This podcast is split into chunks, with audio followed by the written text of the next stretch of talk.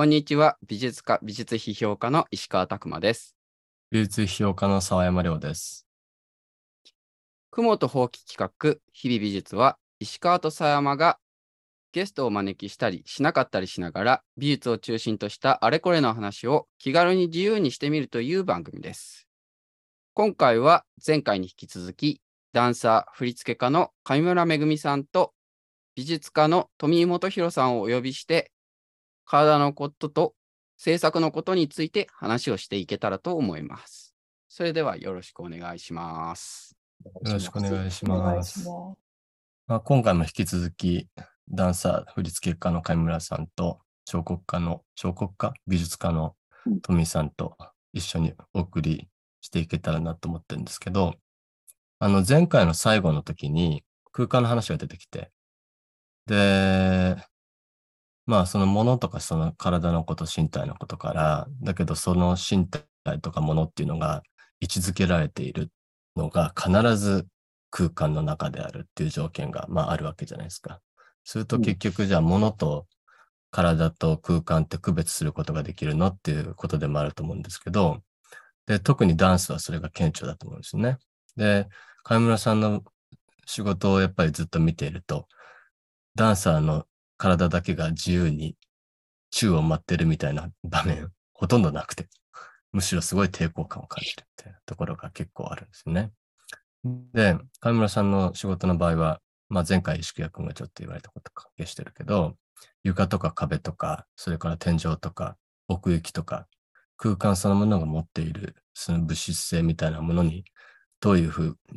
まあそこからダンスをどう展開できるかっていうところがあって、で、その見えない力、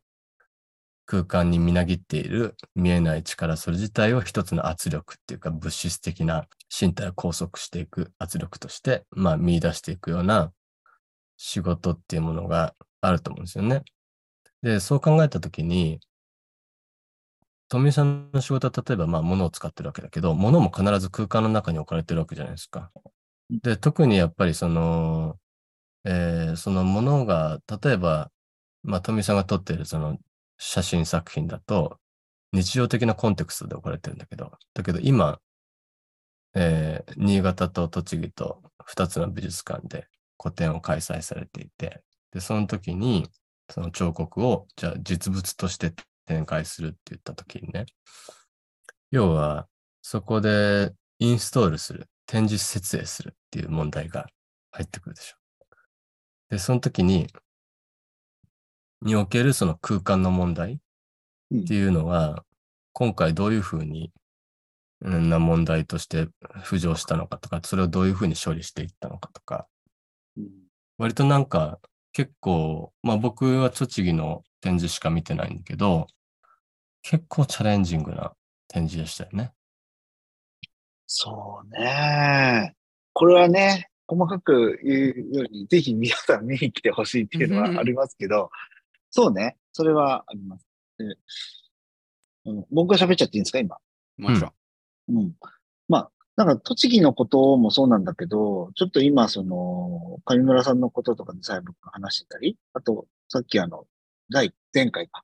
前回で上村さんがお話ししたこととか聞いてて思ったのは、それと自分のね、やってるその、まあ、展示のこととかと、展示に対してどういつも考えてるかなっていうのを、ちょっと思い考えたんですけど、なんかつながりのバリエーションみたいなのも気にしてるかなと思いました。僕は。例えばそれは、えー、例えば上村さんのことであれば、例えばその、さっきですね、えー、前回話してた話で言うと、あの、お客さんをこう引っ張り込んだって話があったじゃないですか。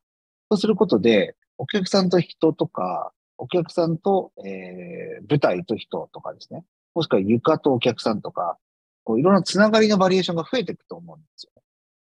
で、そのつながりのバリエーションっていうのは固定化されるもんじゃなくて、常に動くと。で、じで、まあ多分その、こう、キーになるのが多分人の動きだったり、まあ、あのーどうしようもなくていうんですかね。多分これは僕の勝手な憶測ですけど、上村さんも本当はダンサーすらいなくてもいいんじゃないかぐらいに考えてらっしゃるところあるんじゃないかと思ったりもするんですよ。今話聞いてる。だけど、必要なものとしてあるとすると、どう必要なのかみたいなことなのかなって勝手にもう本当にあれですよ。超勝手なあの、僕の、あの、妄想ですけども、そう考えると、僕自身も形ってそういうところあるかなとは思ってるんですよ。だから、なんかこう、自分もそれで、まあ自分の話に戻すと、展示空間考えるときに、どんだけそのつながりのバリエーションを呼べるかっていうのは考えるかな。もしくは、どこまでのバリエーションだけでしてるかとかを考えたりすることはあって、例えば物、うん、例えばそうですね。お客さんと物と、まあ、例えばそう、お客さんと物って繋がらないんで、お客さんと物の間には空気の振動とか空気とか、空気感とかがあると思うんですけど、その三つを考えて展示を作ると。そうすると、その、その下に、例えば床とかですね、天井とか壁っていうのは次の概念として使われる道具として出てきて、それをどう活用するか、みたいなこととか。まあ、照明もそうなんですけどね。照明もやっぱ暗くすれば普通に考えると、物と、えー、物だけに光が当たるような展示の仕方をすれば、おそらく床とか天井とかっていうのはその下の概念になって、えー、見に来てるお客さんはまあ物を見てるから自分の位置がわかるわけで、その物とお客さんとのまあつながりになる。だけどまあそこに、あのー暗くて見えなかったとしてもそこに空気感としてその、会場の広さみたいなこととかね。なんかそういったものがこう、そこにさらに繋がってくるとか、まあ、その繋がりのこう、なんか順序とかあり方みたいのをまあ、が、例えばその時のなんか、な展覧会の色っていうんですかね。あの、展覧会のタイトルがついてるのはこういう展覧会だっていうよりは、自分が一番気にするのはそういう、つながりのこう、組み合わせみたいなものをどう考えるか。それがこう、展覧会の色になるっていうんですかね。体験上の展覧会の色っていうんですかね。見に来る人は展覧会のタイトルを見て見に来るかもしれないけど、結果的に何を持って帰るかっていうと、展覧会の体験を持って帰るわけで、で展覧会の体験を持って帰るときにじゃあ何をお客さんを感じてるかっていうと、まあそういう体験の仕方っていうか、なのかなとは思ってるんですよね。で、まあ、栃木の展示で言うと、あの、栃木の美術館っていうのが非常にちょっと変わってて、あの、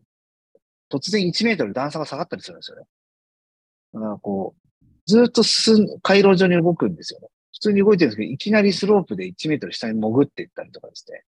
潜ってっていくかと思いきや、天井の高さがまたまたこう低くなっているように見えて、また最後いきなり下がったりとか。こう、そういうこう、自然にアップダウンが大きいんですよ。あの、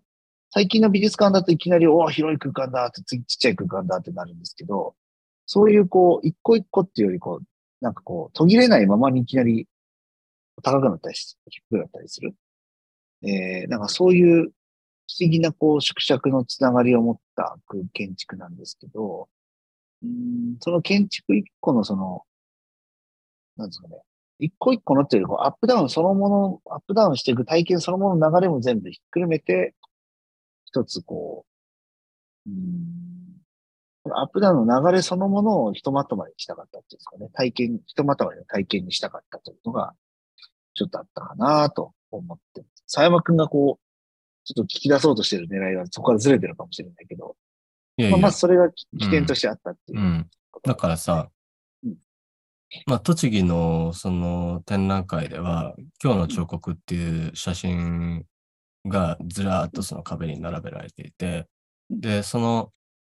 壁に包囲されるように、まあ、その、さっき富さんが段差があるような不思議な展示空間にさ、彫刻が並んでるっていうね、感じなんだけど、で、そこで、まあ思うのは、じゃあ、その彫刻っていうものが作られるという場所、うん。あるいはそれが展示される場所っていうふうに考えたときにね、まあうん、ある意味ではすごく対極的で、今日の彫刻っていうのは、その美術館とかギャラリーとかそういう制度の外じゃないですか。そ外で発生しているものを、うん。その富井さん自身が発見してうん、やると。写真に撮るってことをやってるんだけど、で、かたやその展示室の中で展示されてる彫刻っていうのはさ、まあその、いわゆるその美術館の制度の中で、ギャラリースペースの中で、ううん、美術品を展示するという美術館の室内の中でそれが展示されているっていう意味で言うと、実はそのも使われているものとか一緒なのかもしれないけど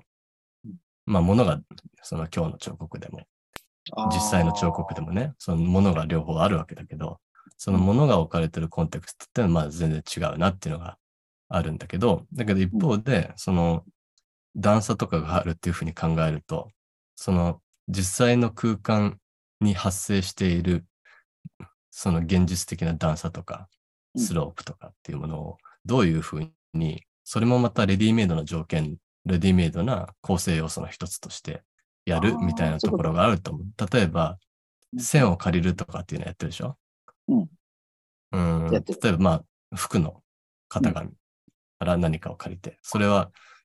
線を借りてるわけだから、物を借りてるわけじゃないわけじゃん。レディメイドなものを使ってるわけじゃなくて、レディメイドな線を使ってるとも言えるよね。そうすると、まあ、今回のその段差とかスロープっていうのは、その問題と関係してくるのかもしれないしああ、、そういうことね。うんううん。ん。で、もう一つ、その、それは上村さんの話に戻すと、要するにじゃあ、ダンスが発生する空間とはどこなのかっていうことを考えると、それは舞台とは限らない。で、上村さんの仕事はまあそこに関わってきたと思うんね。舞台以外のところでやるってことをずっとやってきたわけだから、あえて。あらゆるところでダンスが展開し得ると。で、それが、その見る、見られるっていう関係が、いきなりダンスの中で展開、転覆しちゃうとかっていうこととも関係してくるかもしれないし、あらゆるものが、その、まあ街に出た時に、振り付けの電信柱が、うん、ダンサーを振り付けると。ものがダンサー自身を振り付けてくるとかっていうこともあるわけで、そうすると、そういった作品が発生する場所、彫刻が発生する場所、うん、の問題っていうのは、結構個々で条件が違うんだけど、うん。そのそれぞれの、要するにその、も、場所が持っている条件から何を引き出すかっていう問題が、お二人の仕事には、まああるかもね。うん。俺もなんか、ちょっとそれをなんかほぼ同じことに関心を持ったんだけど、二人に質問したいのは、一つはやっぱり河村さんにとって、その、まあある意味作品的に建築を考えるってことがあるのかどうかっていうのをちょっと聞いてみたいなと思った部分があって、で、富澤への質問としては、まあ確かに沢山君が言われた通り、まさにその今日の彫刻っていうのは屋外であり、えーある意味、富井さんの彫刻ってのは、ある意味、えっ、と、室内空間に対しての、ある種の、えー批評とは違うかもしれないけれども、ある種関係性を作るような形で作品を作っていったときに、で、富井さんにとってのパブリック彫刻っていうのはあり得るのかとか、まあ、あるいはないし、パブリック彫刻に対して何か思うことがあるのかっていうのは、ちょっとお二人にそれぞれに聞いてみたいなと思ったんですけど、まずは、上村さんの方から聞いてもいいですかね？そえ、その建築として作うん、そう。いや、建築としてっていうか、そのダンス、まあ、ユングラとかだって、まあ、普通はダンスというのをやるような場所ではないような場所で、ある意味、ダンス的な展開をされたりしてるわけじゃないですか。うんで、それ以外にも、まあ、屋外でやったりとか、まあ、あるいはいろんな舞台でやってきてると思うんですけど、うんその、そういったとき、つまり様々な条件があるって言ったときに、まあ、なんだろう。一様じゃないわけで、で、ここはダンスになる、ならないみたいな、その建築を見て考えることがあるのか、もまあ、あるいはそういう関心って向向けたことあるのかっていうのがちょっと単純に聞いてみたいなと思ったんだけど。うもうそうですね。でもユングラの場所は割と、なんていうか、ダンダンス的にいいなって思って多分選んでる部分はすごいあるかな。なんか、そこはどういうところがこう、なんか、まあ、マンションの一室なんですけど、なんうん。か建物がすごいお奥まで、表の通りから奥に長く伸びてて、でその一番奥まで行って、で、階段をこう上がって、3階の一番奥の部屋なんですけど、なんかその、こう奥までぐ入っていくまでのスペースーってなんか、こうよくわかんない、こう、へこみからこうぐるぐる上がって、で、こう、入ったらちょっと意外とこう開けてるみたいな、なんか、そういうこう、なんていうかあ。の通路、確かにあそこの会場に行くまで僕めっちゃ迷ったけど、確かにすごいドキドキする空間ですよ。行くまでの経験、体験がそれこそ、富さんじゃんけど体験がめっちゃあるとこですよね。うん、確かに確かに。あの、あそこにたどり着くまでのプロセスがすごいいいなって思ったし、うん。あと、そうですね。なんかこう、閉じてるけど開いてるみたいな、なんか、そういう、あの感じとか、うん、がすごい気に入って、最終的には選んだっていう感じで。うん。まあ、その、そうですね。だから、どういう、どういう場だと、うん。そうやって他の、例えば、なんだろう、スクールとかもそうだけど、結構、その、やっぱり、えっ、と、会場に行くまでのその動線みたいなのもある種、うん、想定したりするんですか？ああ、結構それは意外と大事かもしれない。なんか、どのぐらい歩くかとか、うん、どういう階段なのか、エスカレーターなのかとか、うんあそれは面白い。なんか結構、そうですね。なんか、あんまりこう、バーンってこう、表玄関がすごい広くて、なんか、真ん中を突きって入っていくっていうよりは、私はこう、結構、どこかわかんないところをこう、自分でさ、辿りながらこ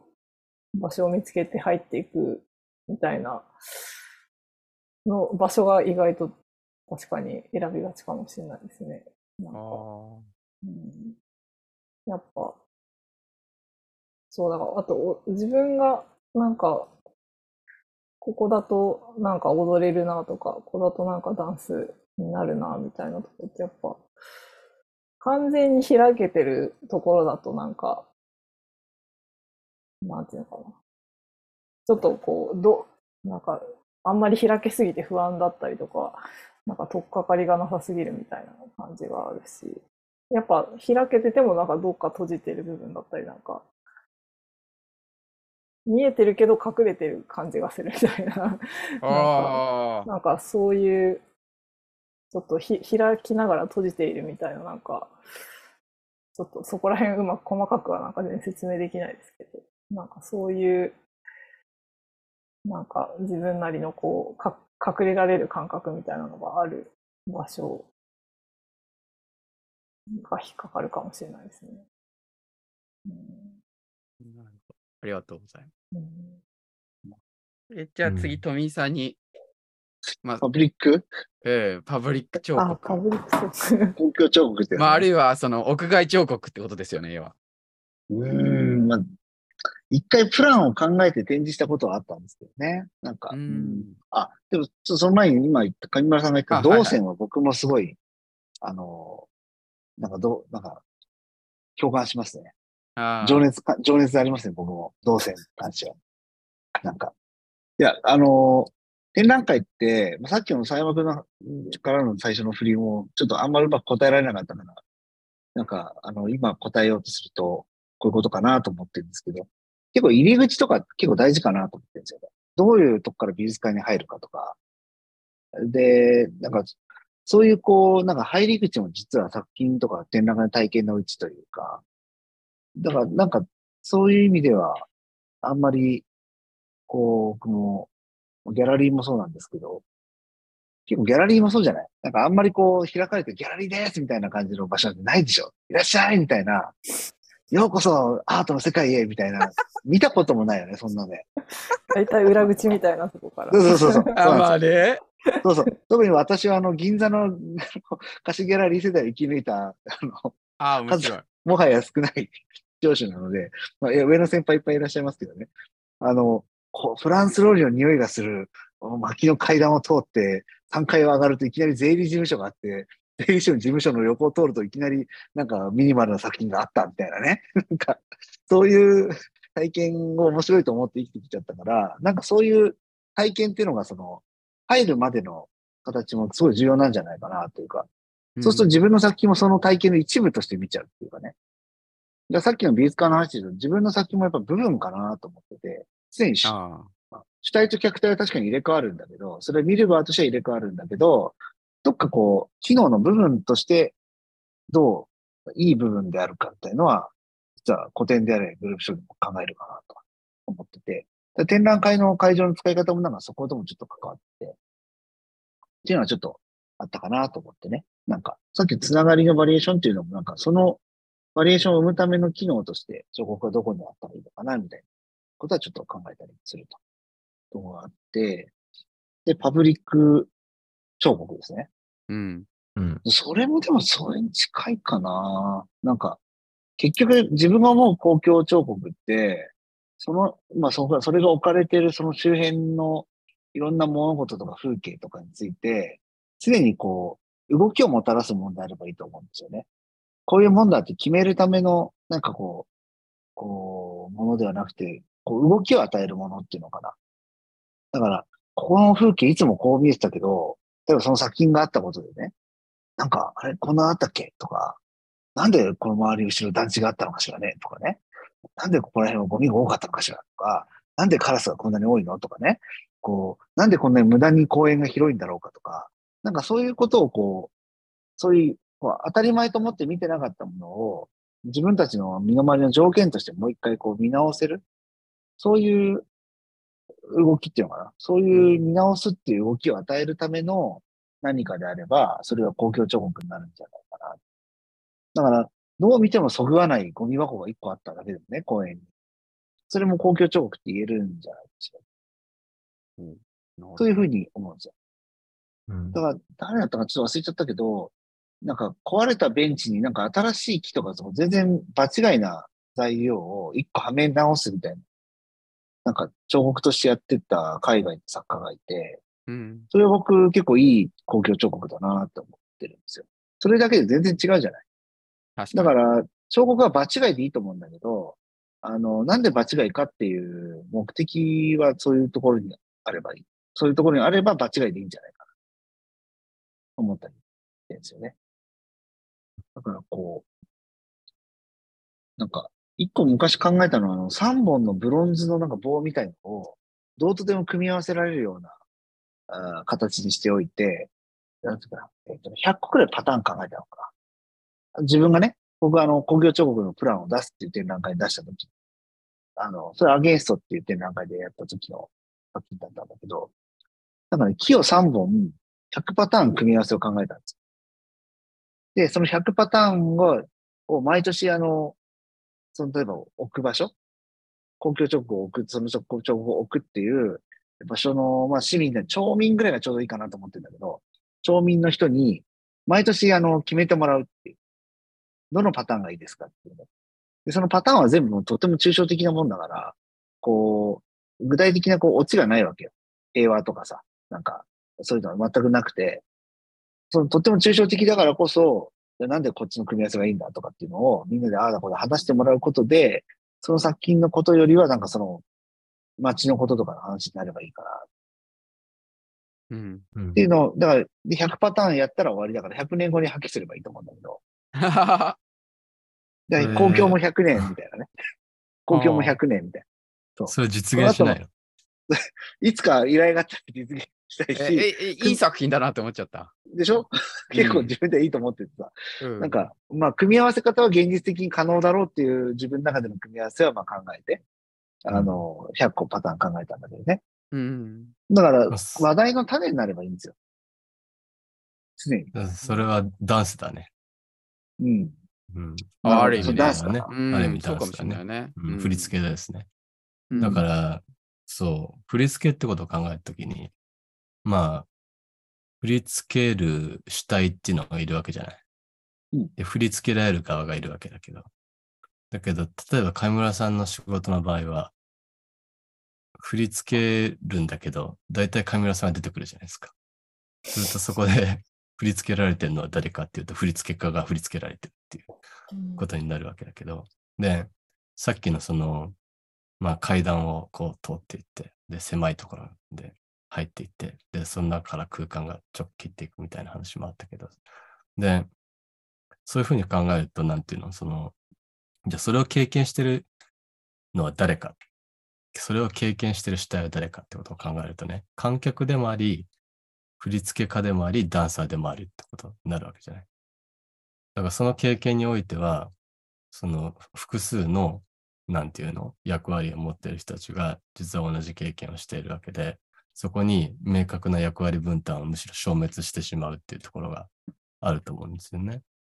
で、まあ、さっきの富井さんさ、と栃木の話でそのつながりっていう話をしてて、で、そのつながりの話してるときに主語が消えてたから、ああ、ごめんごめん。うん、だけどそれが面白かったね。つまうんりその主語は誰なのかって、そのつながりってことを考えたときに、つまりそれは作家なのか、そのつながりっていうものを見出してるのはね、作家なのか、それとも観客なのか。っていうことを考えたときにさ、多分そのお二人の仕事で共通してるのは、多分その、なんていうかな、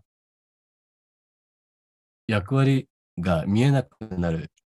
瞬間みたいなものを作る。作家と観客とか、振付家と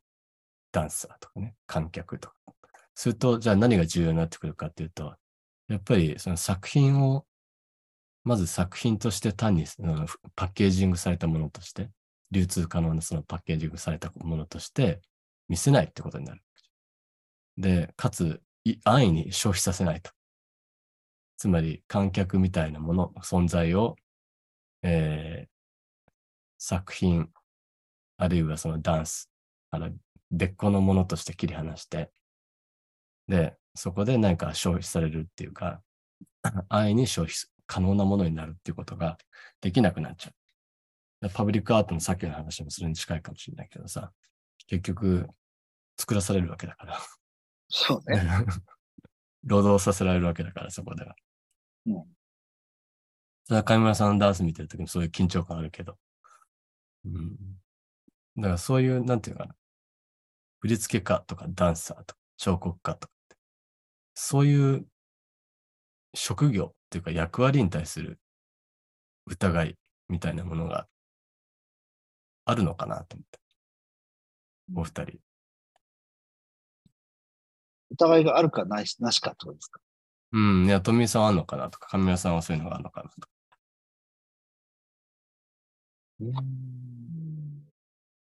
ちょっとややこしい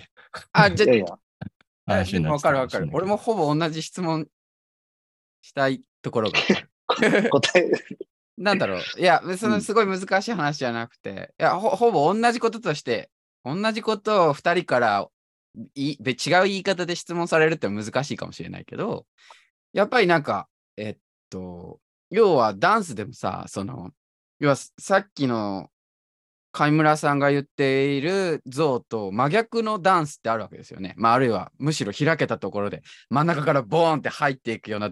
こそが、まあ、ある意味いいと思ってる人たちだって、まあ、いるかもしれないっていうか、もしかしたら一般的なイメージってそういうものかもしれないとか、あるいはさっきのパブリック彫刻で言えば、その気づくか気づかないかとか、あとは場違いっていう表現をパブリックアートで言うってすごい正しいことだと思うんだけど、一方で一般認識としては場違いよりは、なんていうのかな、そこに、なんていうかな、あるということが自然であってほしいと思ってる人たちも多分いっぱいいると思うんですよね。で、そういうのがまさに彫刻だと思ってる人も、俺はいるような気がする。そういう意味で言うと、なんか、ある種の、なんかこう、ダイナミックさというか、まあ、その堂々たる彫刻とか、堂々たるダンスっていうものに対する、まあちょっと僕、えっ、と、佐山君よりも具体性があって、俗っぽく色つけてるかもしれないけど、そういうことに対してのなんかある種の距離感があるのかな。そもそも彫刻家が、だって造形として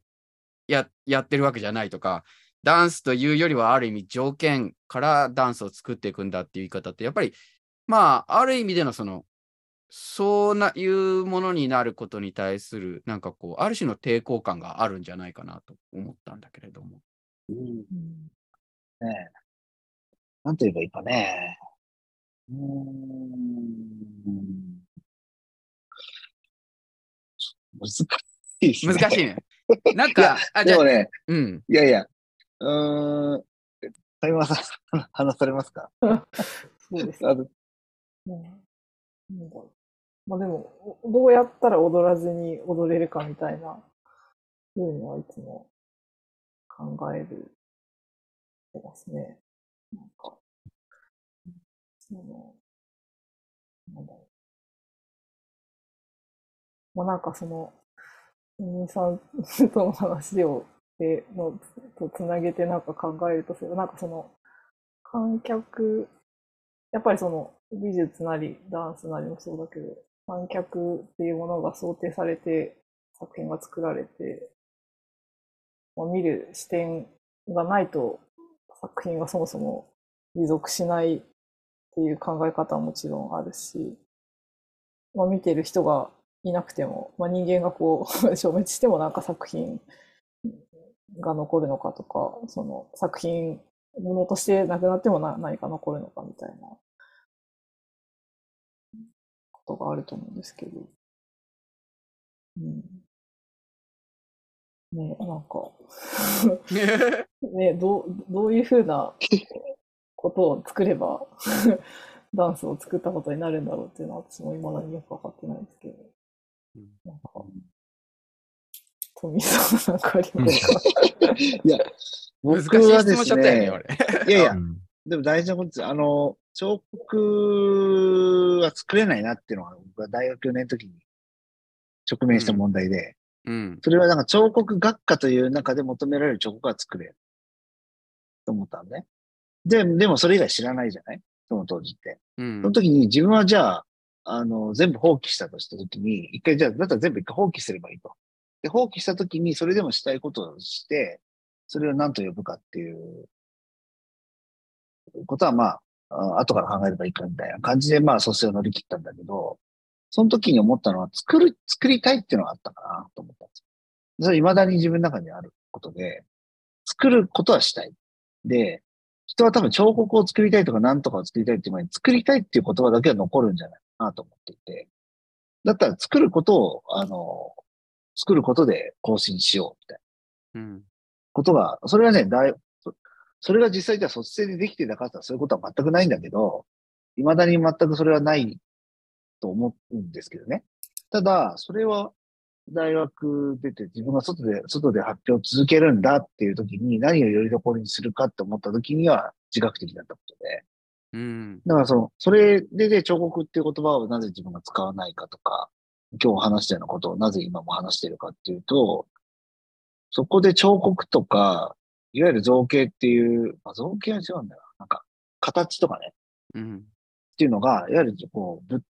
物質質量を伴った、いわゆる造、一般的に言う造形的な形みたいなものだというふうにしてしまうと、なんかその作ることっていうものをなんていうのかな。まあ、そういうことだって、こう簡単にそれが、なんか繋がっちゃう。作ることっていうのは形を作ることだから、作ることっていうのは、いわゆる造形的な形を作ること。一般的に思われる造形的な形を作ること。みたいに、簡単にくっついちゃうと、か簡単にくっつくようなものでもないんじゃないかと。作ることって。もっとなんかこう、いろんなものになり得るっていうか、うん。だからこう、いろんなものに変化し得るもの。うん。だから、だから、だから最初の頃意識したのは友達を作るっていうことも彫刻って言えないのかなとか、あのうん、なんか、例えば例を尽くすとかね、その、だ指示書とかを考えた時のきっかけも、なんか、お茶の作法とかさ、なんか、例えば、あのご飯を食べるときいただきますっていうとかね、最初にこう、どっから入るかな、例えば、お味噌汁から行くのかとかね、なんかこう、まあ、ご家庭によってルール違うかもしれないし、なんか一般的なこう、こういうもんだっていう、なんか日本料理はなんかあるかもしれないけど、それもなんか作るかなとか、だと思ってるし、そういうそれぞれの作法の形も一つのフォルムだと思っていて、そういうフォルムとして自分は彫刻を作りたい。ですよ。うんだとすると、それが彫刻とかって当時の言葉に当てはま、いわゆる彫刻ってイメージに当てはまらないなと自分では自覚的に思っていたから、うん。そういう意味で彫刻って言葉は使わないようにしてた。だけど自分の中での彫刻っていうのはどっかそういう、なんていうかな、好意的なものも含めての、いやーっていうとかね、うん。いやーっつっていやーっていうとか、それもどこでどうなったのかわかんないけど、あのーあるじゃないですか。うん。で、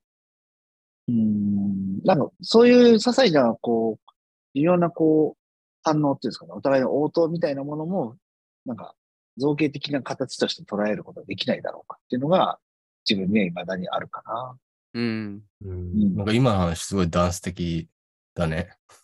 そうね、でもね、うんほんでもそれは本当に昔からそう思ってたのよ。う。。うん。例えば、おって言ったらおって動くとかさ。なんか、うん。でそれはある種、もっと前からプロレスを見てたからね。むしろプロレス的な部分がそっちに移って、ひょっとしたらこう、なんか、そのダンス的なものにも、どっかにこう、移ってるのかもしれない。うんうんだから、うんそのそういう意味で富井さんの作品って、いわゆるレディメイドなオブジェクトを使ってるってことですごい有名なわけじゃないですか。うんうんそれとだけど、マルセル・デュシャンはレディメイドを使ったのはその作ることをやめるためにレディメイドやってたわけだから、ある意味でそのトミーさんとマルセル・デュシャンは使ってるものは同じかもしれないけど、真逆とも言えるね。そうそうそうう。ん作ることを更新するためだね。うん。で、まあさっき言ったことをちょっと補足するとさ、まあ今までの話に作品っていう単位をどう考えるかって話がちょっと出てきたでしょ。それとその話にもちょっと結びつくかもしれないけど、うん作品っていう単位があったとして、だけどそれはは作るっていうことと結びつかないってことを富さん言ってるわけじゃないですか。うん作品っていう単位と結びつかない作るっていうことがあると。うんうん。一対一対応してないとそこでは。作品を作るために作ってるわけではないかもしれない。作品っていうものが結晶化するために作るという行為が、その作品に結集しているわけではないかもしれないと。ことを考えると、まあ、さっきのその、上村さんがダンス作品の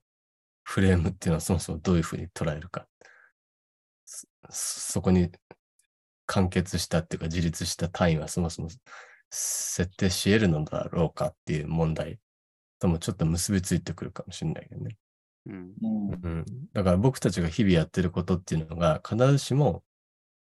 まあ作品っていう単位っていうか、これはまあ商業的に流通可能なって言ってもいいかもしれないけど、パッケージング可能なものと結びついてるわけではなくて、例えば僕も文章を書くときにはさ、クライアントから話が来て、それを納品するわけだけど、そこに至るまでのプロセスっていうのは、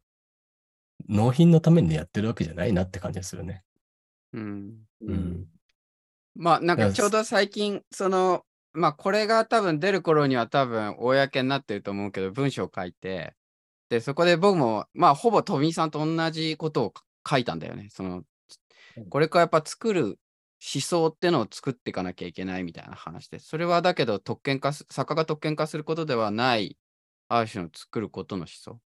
だから今言ったような話って、だから僕たちにも批評を書く人たちにも聞き返されるとすれば、僕たちがやっている行為、分析的行為って必ずしも美術作品だけじゃなくても可能かもしれないっていう部分ないし、そこに入り込む批評っていうのが批評なんだっていうことは言えるのかなとかって思ったりもしながら、なんかすごい共感しながら、あの富さんの話を聞いていました。うん。だからもっと言うとさ、ねうん。動いてない時でもダンスと言えるのかとかさ。そうだね。うん。まあ、その、アリストテレスっていう哲学者の人が、ああ、建築家は先制力を持っているって話をするじゃないですか。それとその建築家はその能力を行使してない時でも、その先制力を持ってるわけだから、寝てる時でも、ふんぞり返ってる時でも、その能力は秘められてるけど、実は行使されてはないだけで保持されてるというふうに考えると、だからもっと言うと、彫刻は作られてない時でも作られてると言えるかもしれないし、へりくつかもしれないけどさ、行為はされてない時でもされていると言えるかもしれないし、ダンスは踊られていない時でも踊ってると言えるかもしれないし、実はそれはわかんないね。ダンサーが静止している時だってそれはダンスと言えるかもしれないし、もしくはそれ上演っていう形式があるわけじゃないですか、カミラさんだったら。うん。何らかのその公演を打って、で、場所を用意して、で、上演時間設定して、チケットをもぎって、で、上演するわけだけどうん、その上演っていう形式に当てはまらだ当てはまらないダンス、あるいは、踊ってない時でもダンスは発生してる。うん。という意味でのダンスっていうのもあるはずですよね。うんなんか、最近あの、あの、バンカート開講ってとこでやったイベントで、なんか、まあ、展示会場の中では、まあ、ワークショップをやるみたいなことをやってたんですけど、なんか、そこで物販コーナーがあって、なんか自分は特に売るものがなかったんで、なんか振り付けを売るっていうのをちょっと試しにやってみて、うん。なんか、その場で1500円とかにして、なんか、その、その場で、こう、依頼を受けたら、その人の要望に合わせて、なんか、ちょっとした短い振り付けを作って教えるみたいな、なんか、そういうのを初めてちょっとやってみて、うん。まあ、本当一瞬で終わるのもあれば、1分ぐらいかけてやるようなのもあったりとか、まあ、それはこう、誰にもその人は他の人に教えたりとか、こう SNS で公開したりとかしないようにして、その人だけのものとして、こうんう、なんかそれを、その振り付けを使ってもらうみたいな感じにして、まあ、それは本当に、その、まあ、ある意味、その人の中だけで上演されるものだったりとか、うん。まあなんかその、今の話でちょっと全体的に聞いてて、なんかその、持続的にこう、常に作り続けるとか、踊り続けるっていうことがあると同時に、なんか、やっぱり何かこう、こう今こうこう話してても、まあ、前半こうこのぐらい話して、なんかいい感じにまとまるみたいな、なんかそういうこう、ひとまとまりのものとしてこう、い一旦こう区切られるみたいな、っていうものもやっぱりあって、なんか、それはそれですごいやっぱり面白いなと思って、なんかそういうふうにこう一個の単位にこうなっていく。まあ、で、それがまたこう繰り返されるなり、そのバリエーションが生まれたりとか、なんか、その、まあ、時間的な長さだったり、この大きさだったり、いろいろあると思いますけど、なんか、こう、この、ここの、この、ここの、ここからここまでっていう何か、うん区切りっていうか、単位がどういうふうに生まれるんだろうっていうのもすごい、同時に、やっぱりある問題だし、うん、なんかまあ、それがこう、慣習化して、こう、上演だったらこのぐらいの時間とか、なんかこの作品はこのぐらいのものみたいな、そういうなんか単位がこう、だんだんできてくるとは思うんですけど、なんかそれをね、まあ安易に利用するだけじゃなくて、まあつ自分で作ったりもしなきゃいけないし、うん。ね、なんかうまく うまく利用し、なんかそそれはそれでなんかうまくなんか使えるものでもあるなっていうふうにやっぱり思います。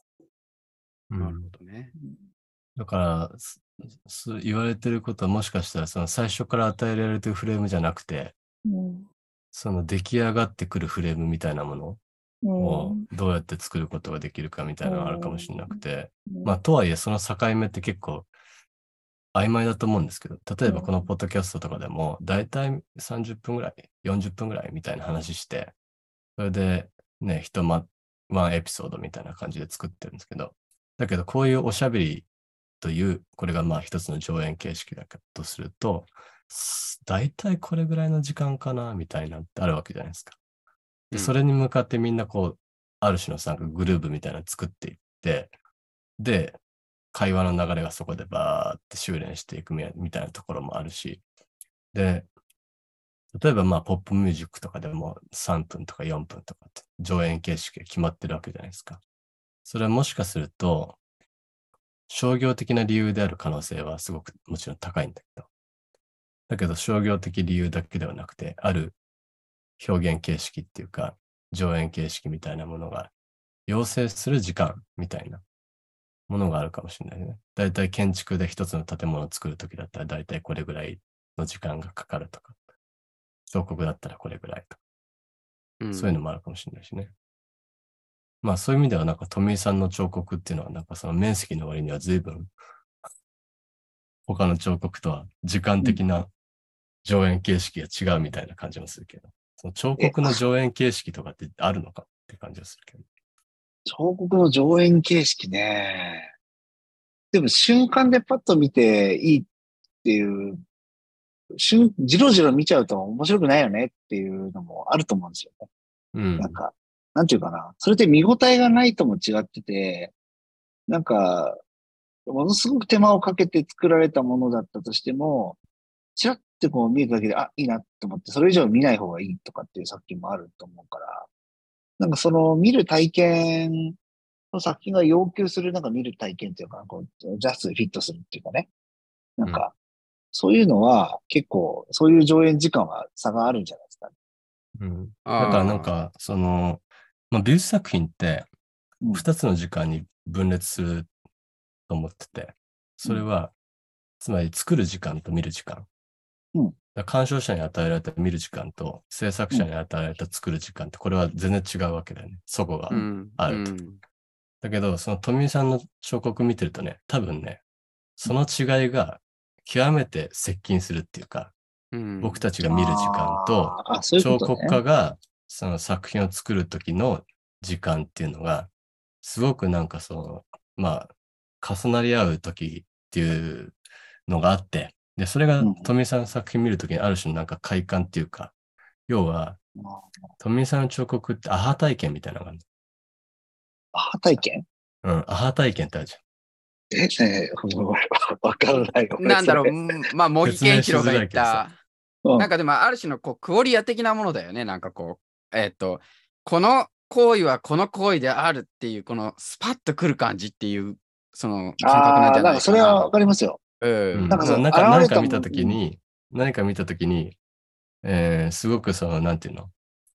ある種のひらめきとともにそのものが見えてくるっていうような感じ。で、富井さんの彫刻ってそれがあるじゃん。ひらめきみたいなのあるじゃん。ものをこう、うんうんうんこういうふうに組み合わせて、パッみたいな感じの運動神経っていうかさ、ひらめきみたいのがあって。で、見てる方はそれ気づくわけじゃん。うんあ、ひらめいたんだなって。ここでうん。アハ体験。うんアハ体験のアハ体験みたいな。するとじゃあ作るっていうことと、見るっていうこと、時間、二つの時間っていうのが、実はそこでは結構接近してるよと。いうことを言えるかもしれないよね。そうねまあ、あ現れた、うん？うん、まあ、そうか。えーどうぞどうぞ。ああ、いや、まさに、その、まあ、アハ体験ってある種の多分不可逆な感じだと思うんだよね。この認識が、こう見えた瞬間、これだって思った後は、その、あの、間違い探しじゃないけど、一度間違いを、違いを見つけると、もうそれはそのまま見え方が固定されるっていうか、そういう前後みたいなものがあるっていうところがあると思うんだけど、で、えっと、いで、まあちょ、ちょっと話ずらしちゃうかもしれないんだけど、富井さんの作品って確かにその瞬間的なものが、えースパッとこうなんだろうなある意味なんかちょっと俺は寿司みたいなものだって感じが思ってるところがあってつまり寿司っていうのは結構作る時間すごい短いんだけど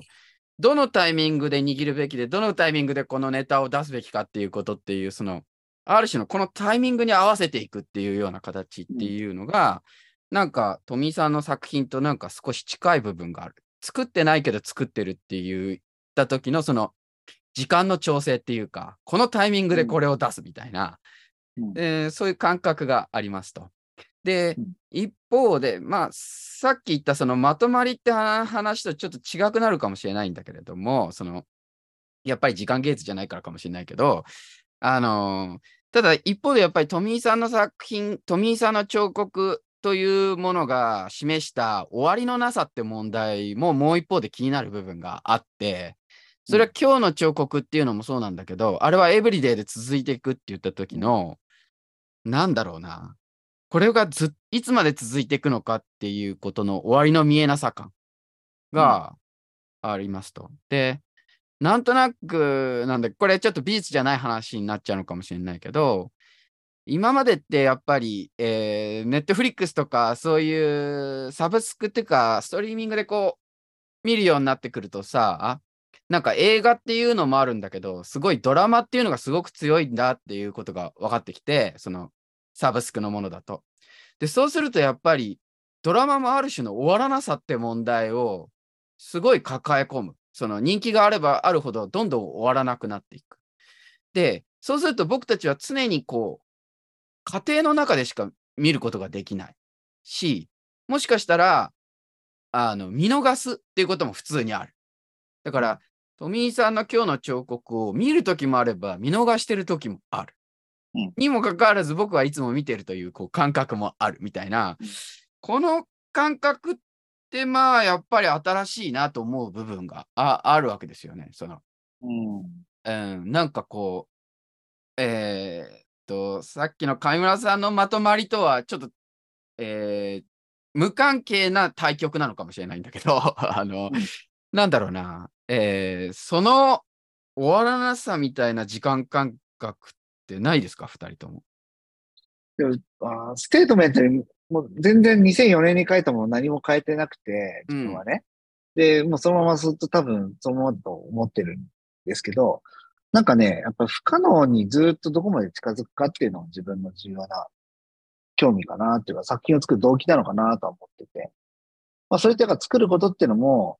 作ることが何かっていうのは多分、こう、解決しないだろうし、解決しないっていうことに甘んじて作られてるっていうか、作り続けてられるっていうね、自分がいるっていうのも、なんか自覚的だからかもしれないんだけど、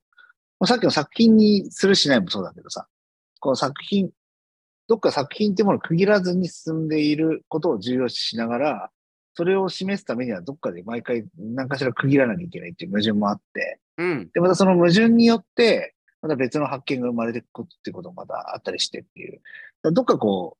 う、すんなりこうぴったりと合わないっていうかね。うん全部なんかどっか噛み合わない状態をなんか、のまま、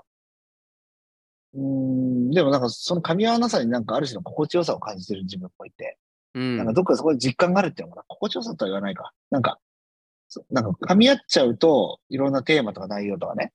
作ってるものとか、全部が噛み合っちゃうと、うーん、噛み合わないように続けてるっていうんですかね。なんかそういう感じですかね。だから終わらなさっていうのは、うーん、大事かな。ああ。まあ、ええすごい難しい質問しましたよね。一方で絶対終わりって重要な問題だし、そう。ででも終わると終わんないのよ。これ、変な話。終わると終わんない。終わるとは、だから作品をなぜ作るかっていうと、作った段階、作ることで終わらなくなるんだよ。次の、だドラマじゃないけど、なるほどね次の話作るでしょ？なるほど、なるほど。で終わんないようにするために終わらせてんのさ、ドラマって。なるほど。映画って終わんのよ。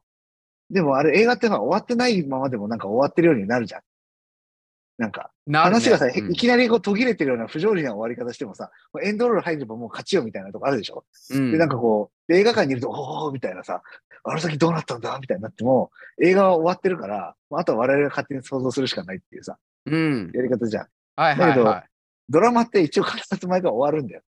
ああ。なんか、あの、終わんない止まり方でも終わってるように止まるじゃない？なるほど。なんか、終。わったって感じするじゃん、ドラマって。うん。なんか、ねえねえ、あの時のさ、3話、第3話見た？みたいな話できるじゃん。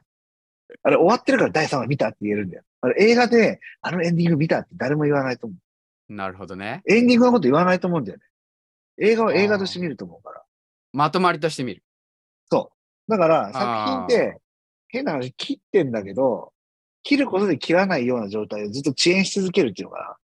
な。延命し続けるっていうか。えー面白い話だね。うん。だから延命、そそういう遅延を保持するための方法として、なんか方なんか形式として作品があるのかな、みたい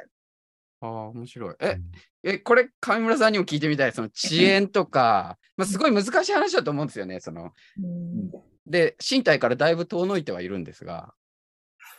ね、終わる、終わる、終わらないように終わるっていう感じは、ね、そのどうやっていつも終わらせてるだろうみたいなんだけど、まあ直接つながるかわかんないけど、まあ、ね、作品としてまとま、一応公演みたいな感じで、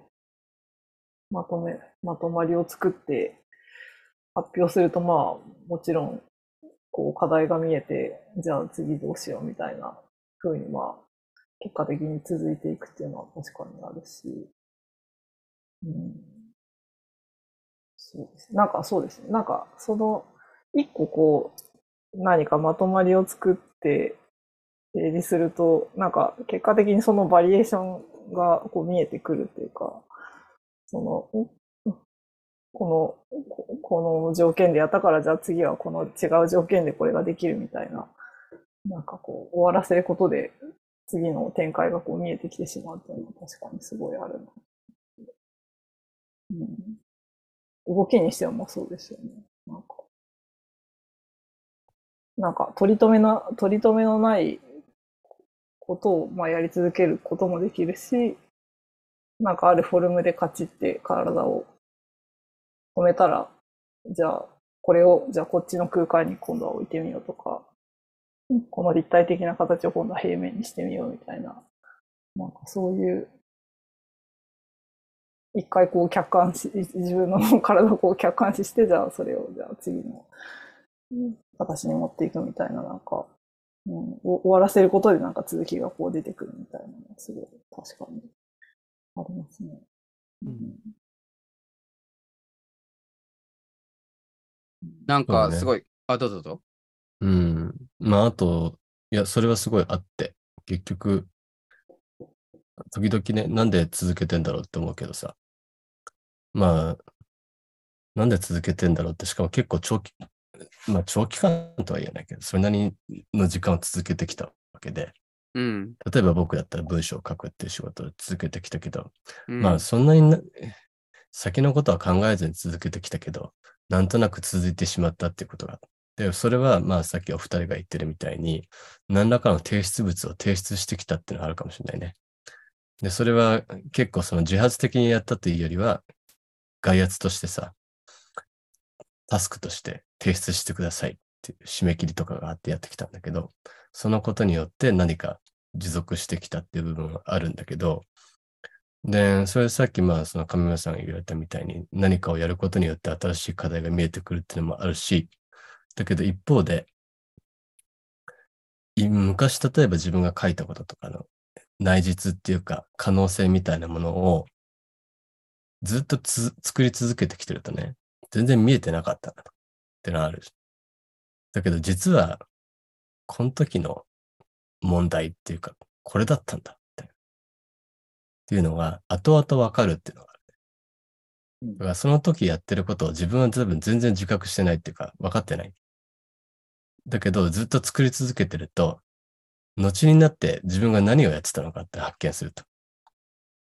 あ、僕はこういうことやってたんだって。これが私の思想だったのね、みたいなことが10年ぐらい経つとわかるんだけど。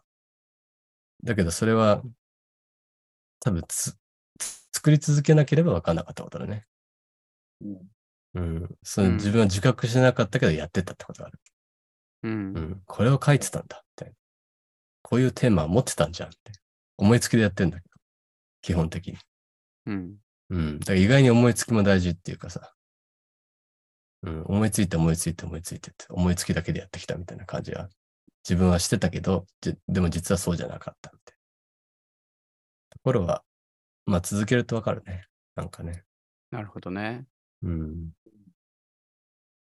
なんか、その、うーんと、すごい、また話がわけわかんない方向に行ってしまうかもしれないんだけど、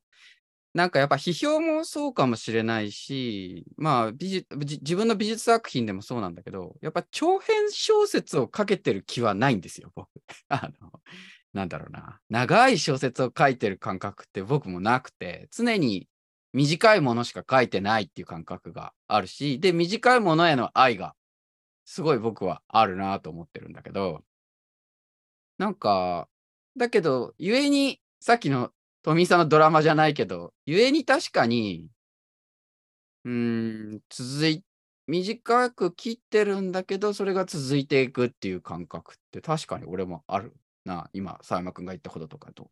同じかもしれないけど。うん。うんうん。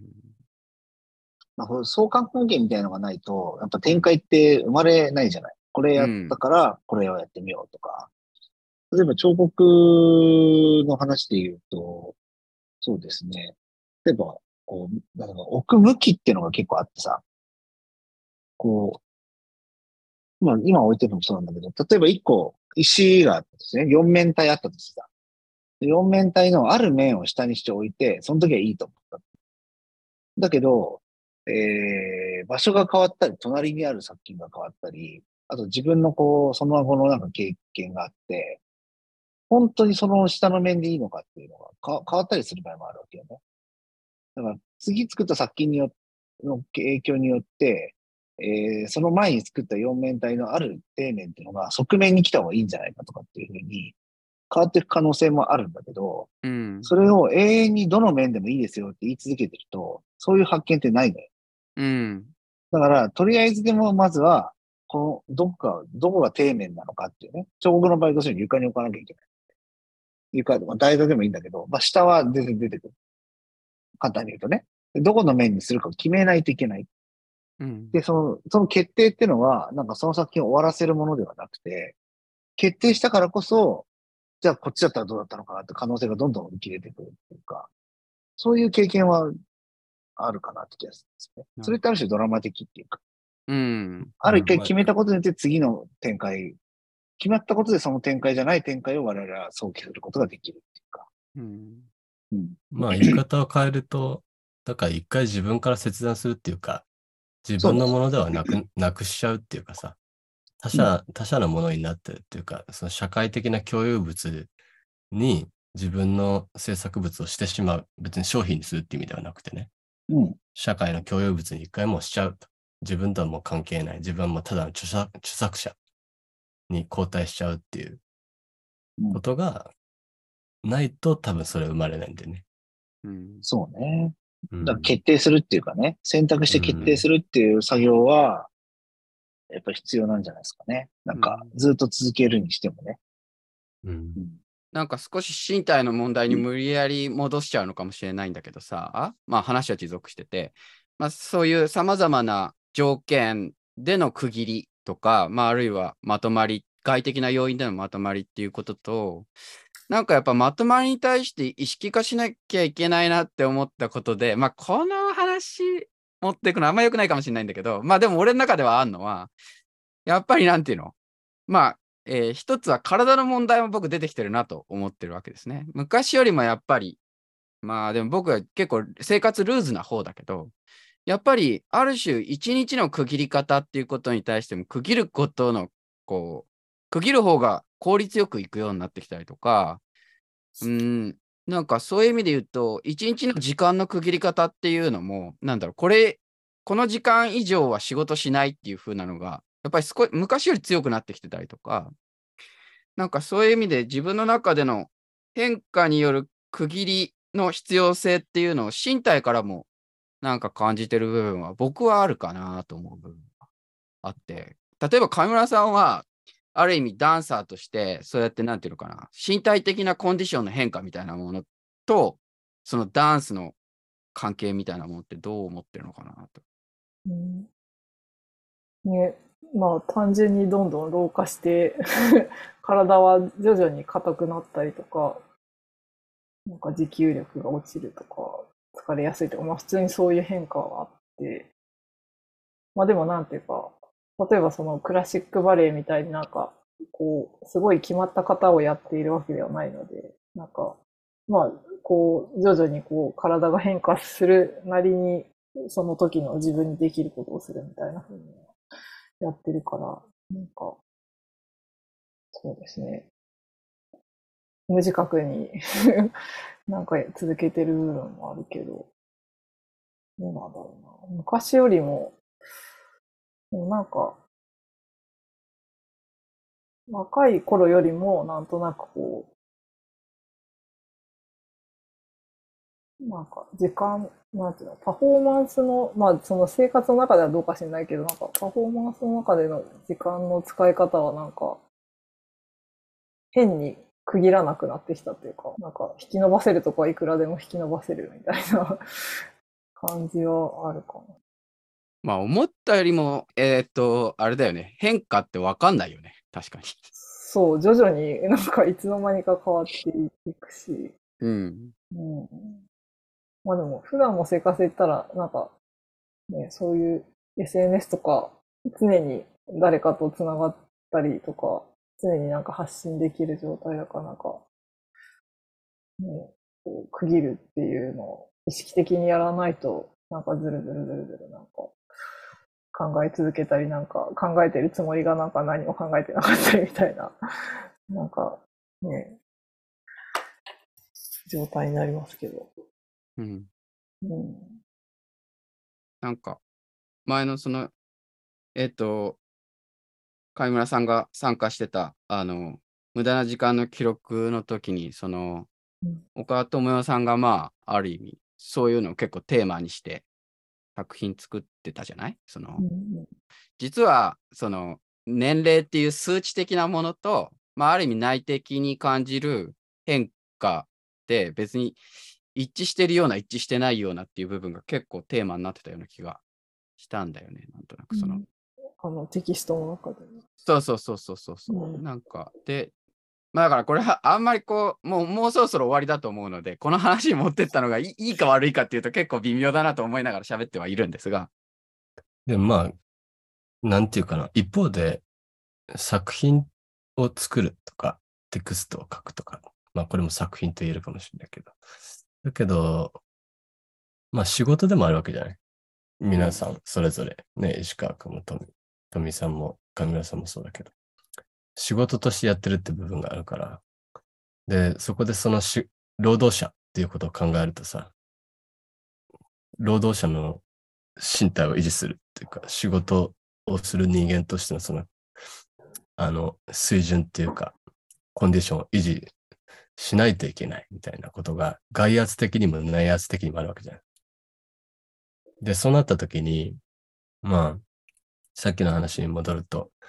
ある程度の長さで仕事としてずっと続けていかないと見えてこないってことっていうのはあって、最終的に例えば自分の人生自体が一つの作品になるみたいなさ、うん。ところにまですすると行き着くかもしれないわけじゃん。作品っていう単位が実は、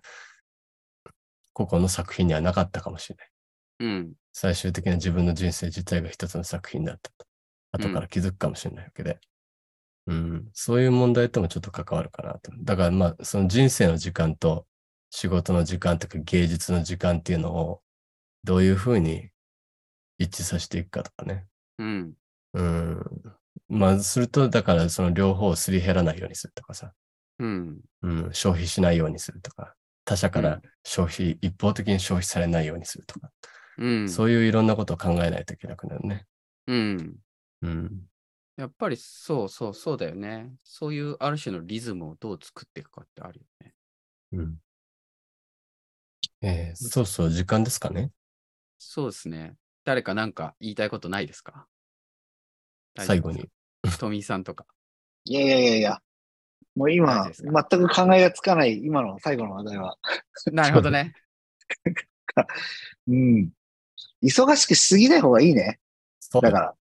そうよ。本当よ。うん。そあ無う。ちょうど、理でしょちょっと最近ちょっと個人的に忙しくなりすぎてて、さっき石川君が言ったようなことが全て崩壊してたから、この年にしては、そう、この年にしては時間のその区切りがつかない生活を送ってたし、ああ、なんか、今後のこととかが考えもつかない状態だったから、やっぱり無理なく、こう、自分の空間を常に把握しながら、抜き差しができる余白を持って仕事をしたいですな。そうね行。きたいですな。まあこれみんな、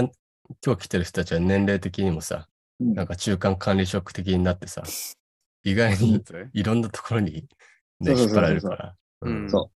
働きすぎ気をつけないといけないね。そう。余白が必要。そう、余白が必要ね。うん。はい。うん。そはい上村さん何か最後にあれば。ああ、そうですね。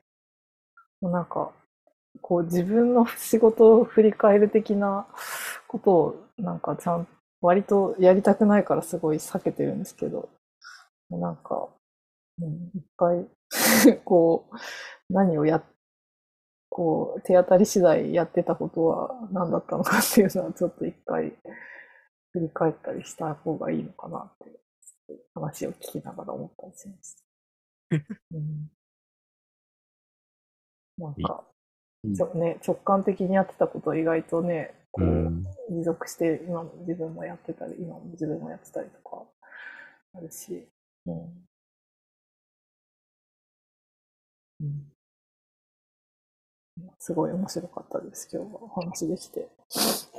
やいや私も面白かったです。はい。ありはいがとうございます。じゃあ、これ、今日はこの辺でそう。ですね。はいはい。じゃあ、富井さん、上村さん、はどうもありがとうございました。ありがとうございましたありがとうございましたはい、ありがとうございます。